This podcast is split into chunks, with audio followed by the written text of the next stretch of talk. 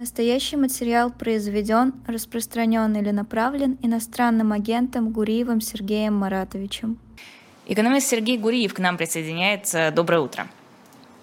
Доброе утро, Лиза. Доброе утро, Лиза. Э, Сергей Маратович, мы хотели поговорить с вами о вашей книге. У меня первый вопрос сразу же. Книга будет ли издана в России? Потому что это всегда вот самый интересный момент. Как будет это издаваться, возможно, в России? А, есть российский издатель, который купил права у издательства Princeton University Press для того, чтобы издать в России на бумаге эту книгу. Перевод существует, сейчас заканчивается верстка для бумажного издания, и по его планам эта книга будет издана через несколько недель. Ого. С другой стороны, книга уже сейчас доступна в цифровой версии, в том числе и для читателей из России, в, на сайте, на сайте babook.org, это э, сайт Бориса Акунина, и там можно заплатить российскими картами, иностранными картами. И на самом деле две трети покупателей платят российскими картами за рубли. Так что если вы э, привыкли читать цифровые книги, то это сейчас доступно. А, книга называется «Диктаторы обмана. Spin Dictators», что означает э, «диктатор спин». Это термин такой политтехнологический, да, пиарный, который означает возможность менять полностью мнение о себе путем вот publicity и пиара. А, расскажите, пожалуйста, что это вообще такое «диктатура обмана»? И у кого она? Да, да действительно, в американской политологической традиции есть такое понятие spin doctors, политтехнологи, вот то, что по-русски называется политтехнолог, по-английски называется spin doctor, это человек, который дает советы политику, как изменить нарратив, как убедить аудиторию. Э, вы помните, был такой э, фильм э, «Хвост виляет собакой» «Wag the Dog», где, собственно, персонаж Роберта Де Ниро это и был спин-доктор. И, используя эту игру слов, мы назвали наших диктаторов spin dictators. Э, это диктаторы, которые вместо того, чтобы открыто говорить «мы диктаторы», мы занимаемся репрессиями, мы не боимся заявить о том, что мы терроризируем свое население. Диктаторы обмана, и, как мы говорим в этой книге, это большинство современных диктаторов. Диктаторы обмана — это такие диктаторы, которые притворяются демократами, говорят, мы не занимаемся репрессиями, у нас есть независимые СМИ, у нас есть оппозиция, у нас есть выборы. Выборы, может быть, немножко нечестные, но в целом честные. Да у кого выборы честные? Вон посмотрите на Америку, там Дональд Трамп свои выборы считает нечестными. Да, у нас есть небольшая коррупция, но у кого ее нет. И в этом смысле это совершенно другой нарратив. Этот нарратив основан не на страхе, а именно что на обмане, на манипуляции информацией. И главное отличие между диктаторами 21 века, диктаторами обмана, и диктаторами 20 века, диктаторами страха, заключается именно в том, что если вы занимаетесь цензурой, занимаетесь ей скрытно, и вы цензурируете саму информацию о цензуре. Если вы сажаете в а, тюрьму политического оппонента, вы его сажаете по неполитическим мотивам. Может, он что-то украл, занимался мошенничеством, подделал документы. Наркотики И, подкинули. соответственно, если вы наркотики подкинул, совершенно верно. Если вы занимаетесь а, убийствами политических оппонентов, то вы делаете это так, что это не я, моих там нет, кто-то другой. Я не значу это. Но разве сейчас э, диктатура в России не приходит в состояние, когда становится обмана все меньше, когда уже не скрываясь э, и не пытаясь ориентироваться на старые какие-то высказывания, старые обещания, просто действовать так, как нужно? Да, совершенно верно. И мы пишем об этом в русском издании. Дело в том, что книга вышла в 2022 году, рукопись мы закончили в мае 2021 года, уже тогда мы писали, что российская диктатура может вернуться в старое свое состояние, в состояние диктатуры страха, в диктатуры 20 века. И такие примеры были и до Путина. В Венесуэле, например, Чавес — это типичный диктатор обмана, а Мадуро — это типичный диктатор страха. И то, что произошло в России в 2021 году, и особенно в первую неделю Э, э, войны 2022 года, полномасштабного вторжения в Украину, это и есть обратный переход, переход от диктатуры страха к, э, простите, от диктатуры обмана к диктатуре страха, когда, собственно, и были закрыты независимые СМИ, включая «Эхо Москвы», была введена открытая цензура, вот эта самая военная цензура закона о фейках и дискредитации, были заблокированы социальные сети, и политических заключенных стало все больше, причем политических заключенных отправляют в тюрьму не потому, что они что-то украли, И не потому, что даже нужно им пытаться подкидывать наркотики, а потому, что они выступают против войны. И э, в этом смысле действительно такой переход произошел. И тот факт, что мы с вами разговариваем сегодня в студии «Эхо Москвы», это еще один показатель того, что диктатура движется назад к модели 20 века. А в чем фактическая разница? Да, становится больше репрессий, но в общем-то диктатура, она есть диктатура. Сажают, просто сажают уже теперь открыто. Разница есть, в том числе и потому, что скрыть информацию о большом количестве репрессий труднее. А, заниматься скрытой цензурой труднее, если вам а, нужна полная цензура. И в этом смысле разница в том, что население либо понимает, либо не понимает. И для того, чтобы обмануть население, лучше все-таки не иметь тысячи политзаключенных, а иметь десятки или сотни политзаключенных. Вы знаете, что до Э, до начала полномасштабного вторжения в 2022 году мемориал насчитывал в России примерно 400 политзаключенных, из которых подавляющее большинство было религиозные политзаключенные узники совести. А сейчас совершенно другая величина. В Беларуси э, после 2020 года уже было полторы тысячи политзаключенных. Это уже трудно скрыть. Каждый человек знает, что у него есть знакомый, который сидит по тем или иным причинам. Э, каждый человек знает, что в телевизоре рассказывает, что оппозиция — это предатели и враги, и мы с ним будем расправляться открытым. Открыто — это совершенно другой режим. В то время как до 2022 года эти репрессии все-таки были ограниченными и точечными. И э, именно в этом качественная разница. Для того, чтобы уметь обманывать, нужно все-таки избегать слишком больших репрессий. И, э, конечно, с этой точки зрения диктатура обмана менее насильственная, менее открытая, и в ней меньше политзаключенных, меньше политических убийств.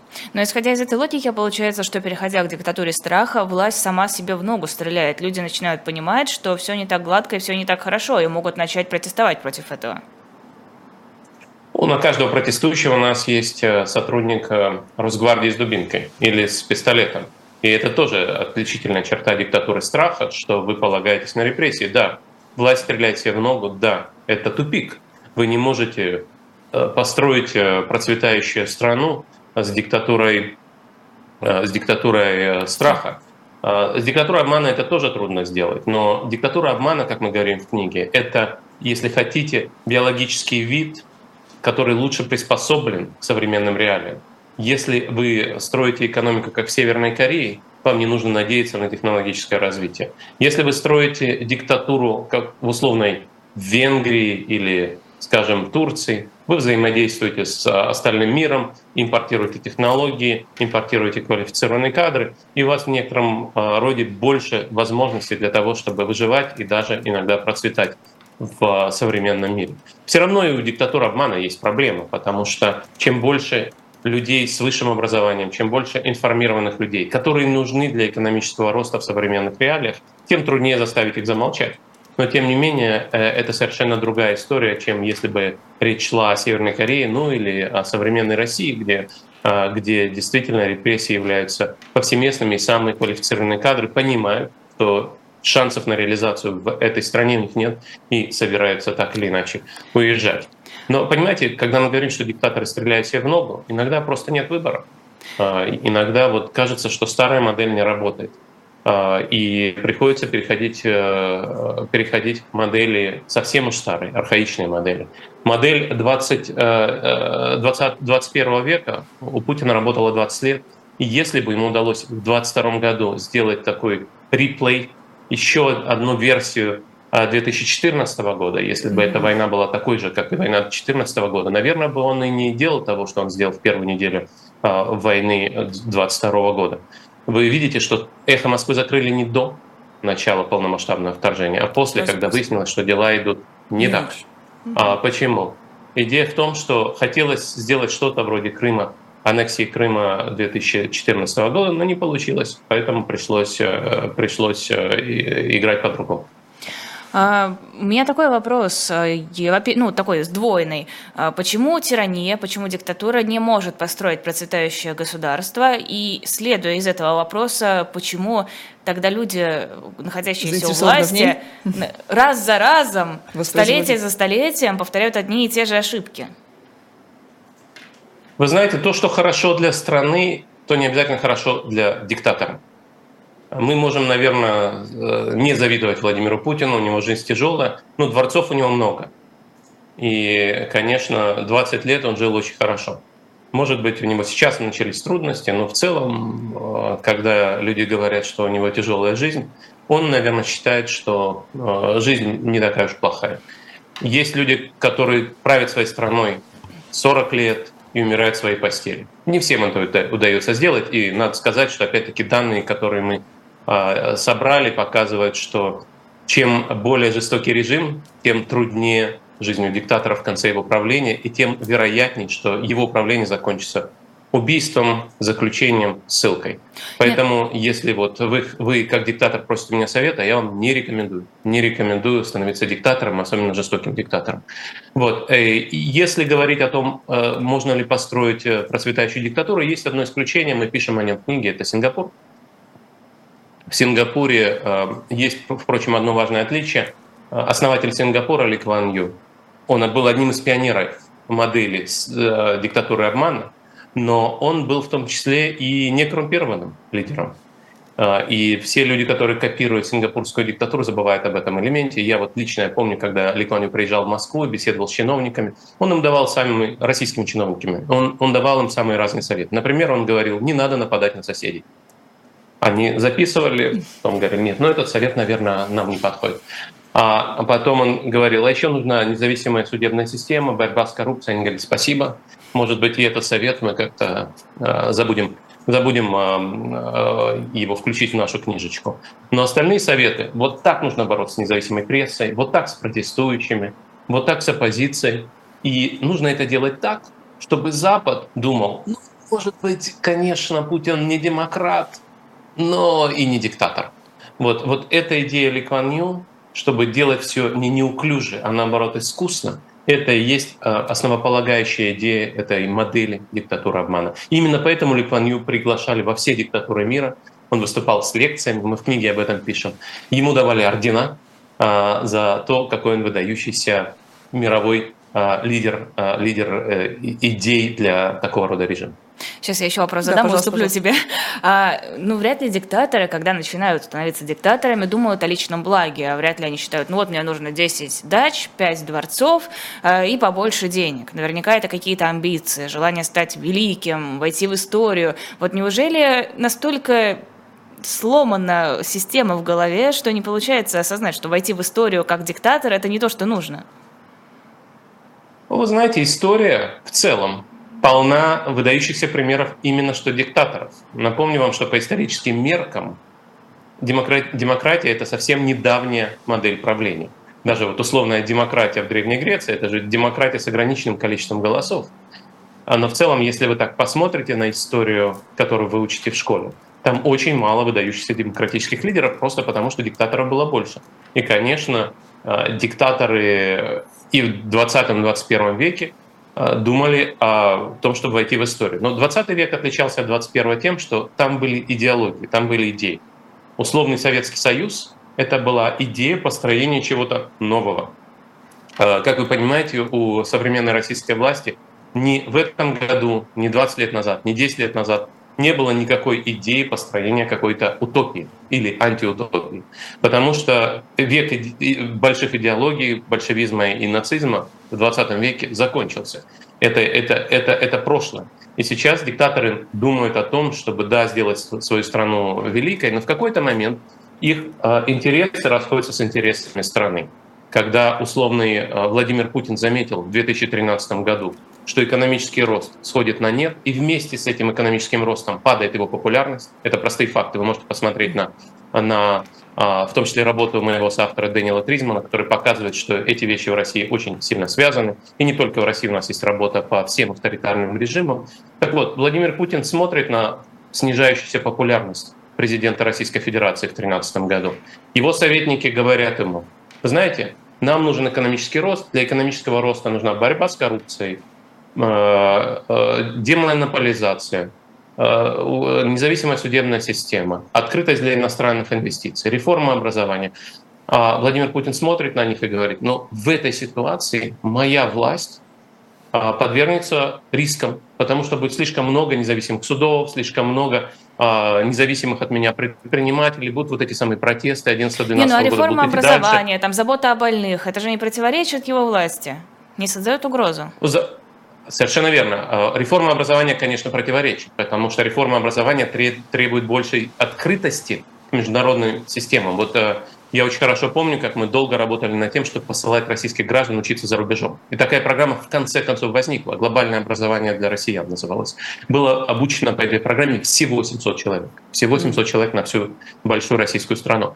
А, и противодействие этому было именно потому, что было понятно, что эти люди вернутся с непонятно каким опытом, с непонятно какими идеями. Зачем они нам тут нужны?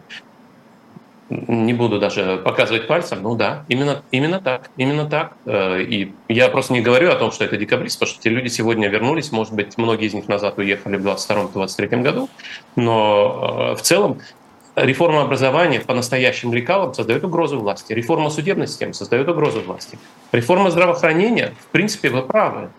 Кому не хочется быть здоровым и богатым? Но проблема в том, что на это надо тратить деньги, которые можно потратить на подкуп избирательных комиссий, на подкуп владельцев СМИ, на то, чтобы олигархи чувствовали себя счастливыми, на то, чтобы окружение Путина не собиралось его свергать. И в конце концов, особенно когда экономический рост э, замедляется, денег становится все меньше и меньше, вы должны выбирать на укрепление своей власти и дворцы или на больницы и школы. И этот выбор для каждого диктатора очевиден. Для каждого диктатора, кроме Ли Кван Ю, очевиден. И вот Владимир Путин думал, думал, реформы, или что-нибудь другое. И он придумал такую отличную идею, как аннексия Крыма, которая ему действительно помогла. Вы видели, что его рейтинг резко вырос. Это э, нападение на соседнюю страну привело к тому, что Россия твердо встала на рельсы, ведущие в тупик. Тем не менее, он сделал вот этот самый выбор, где его интересы противоречили интересам России и российских граждан. А, Сергей Маратович, вот говоря про еще какие-то ноу-хау, мне кажется, у Владимира Путина тоже был ноу-хау, про который я регулярно говорю, это вот эти вот велодорожки, улучшайзинг, лайфстайл московский, да, как раз тот самый креативный класс, который обеспечивал какой-то экономический рост, его подкармливали, ну, какими-то хорошими урбанизацией, бонусами такими вот, просто вот бытовыми. А насколько это уникальная история, или, может быть, он где-то подсмотрел ее, или это вот э, действительно наше ноу-хау?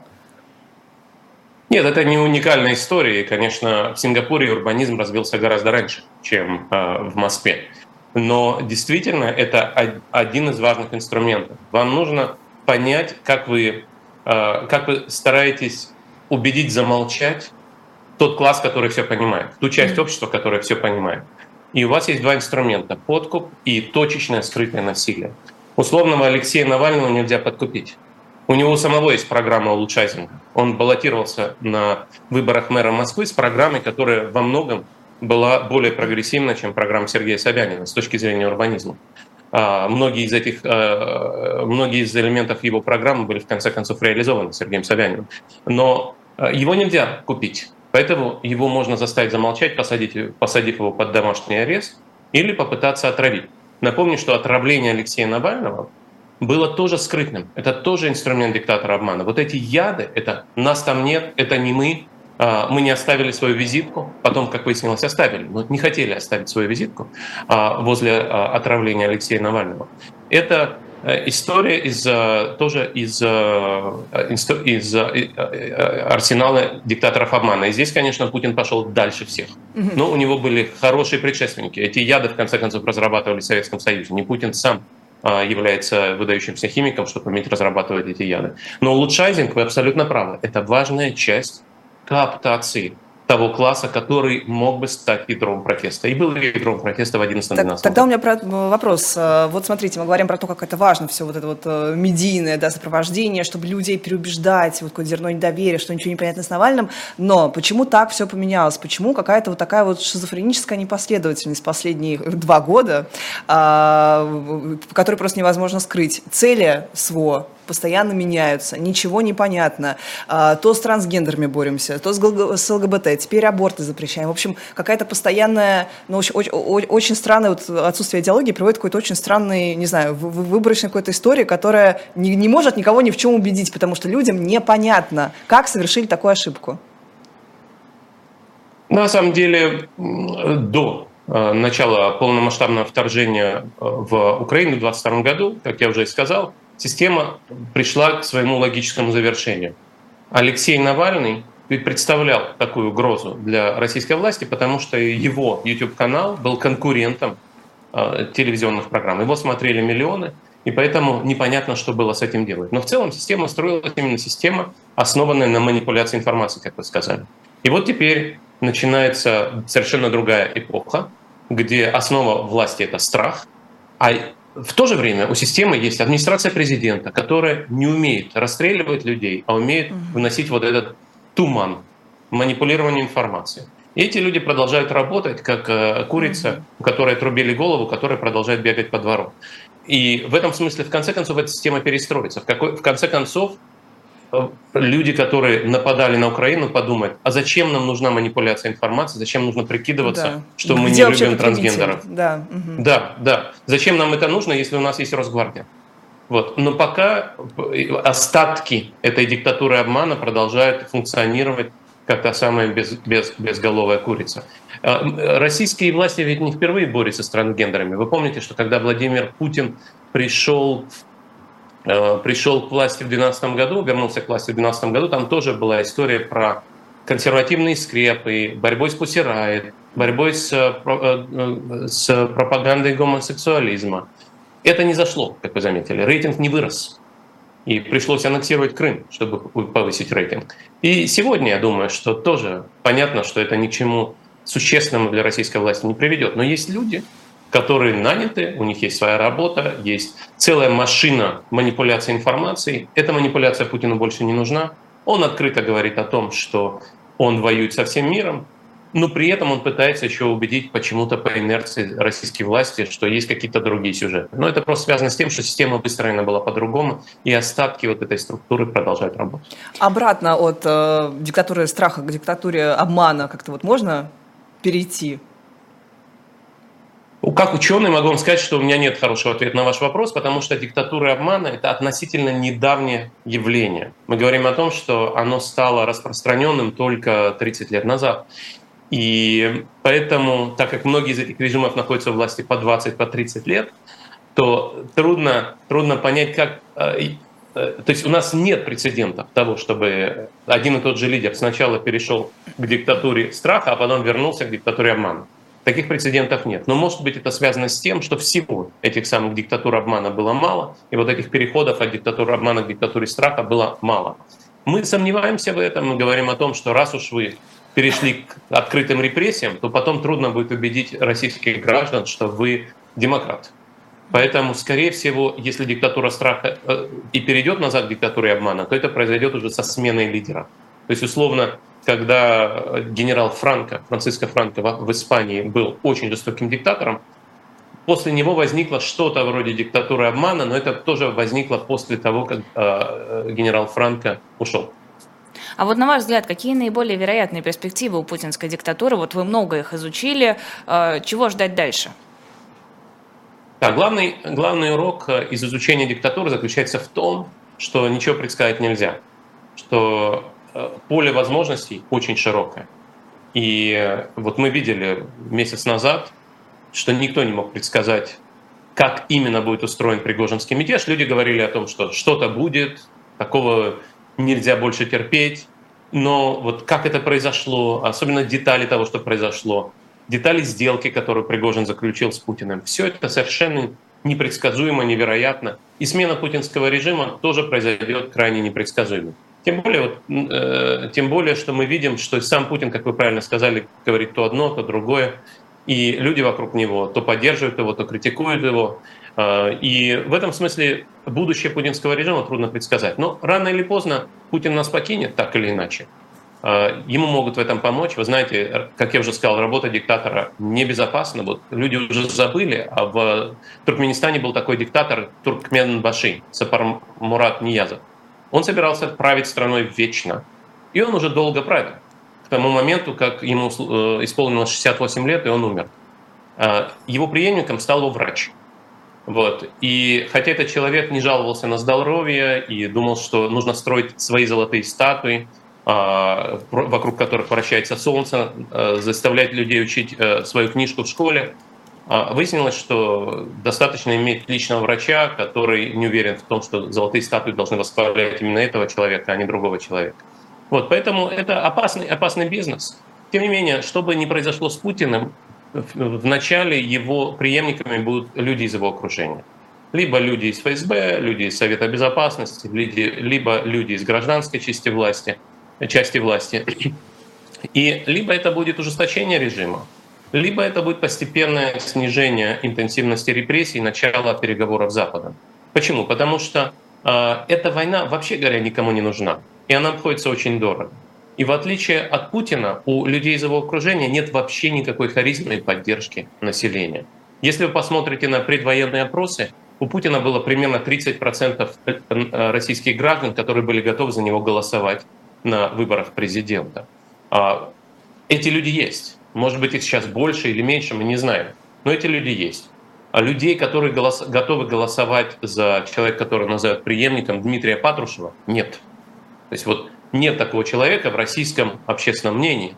И, безусловно, для того, чтобы стать более популярным, условный преемник должен откуда-то взять, например, экономический рост. Для этого лучше снять санкции, для этого нужно вести переговоры с Европой и Украиной. Поэтому вот вероятность этого не нужно преуменьшать. Кроме того, Европа и Украина попросят не только э, уступок в Украине, но и либерализации, демократизации внутренней жизни, поэтому э, это будет хорошая новость для политзаключенных.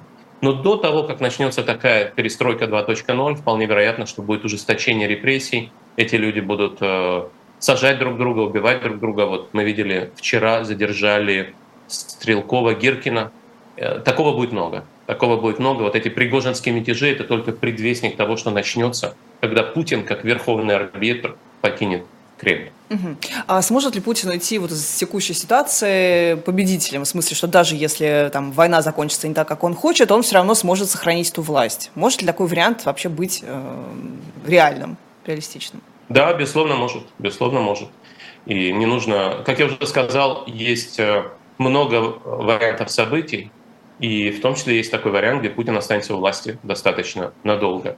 Обычно проигранная война, а эта война уже для Путина проиграна, а, не дают диктатору удлинения срока своей жизни. Это плохая новость для диктатора проиграть войну. Но если, например, сегодняшняя линия фронта сильно не сдвинется, если не будет больших территориальных потерь по сравнению с сегодняшним днем, то Путин может представить это как победу. Сказать, смотрите, мы защитили наших восточноукраинских братьев.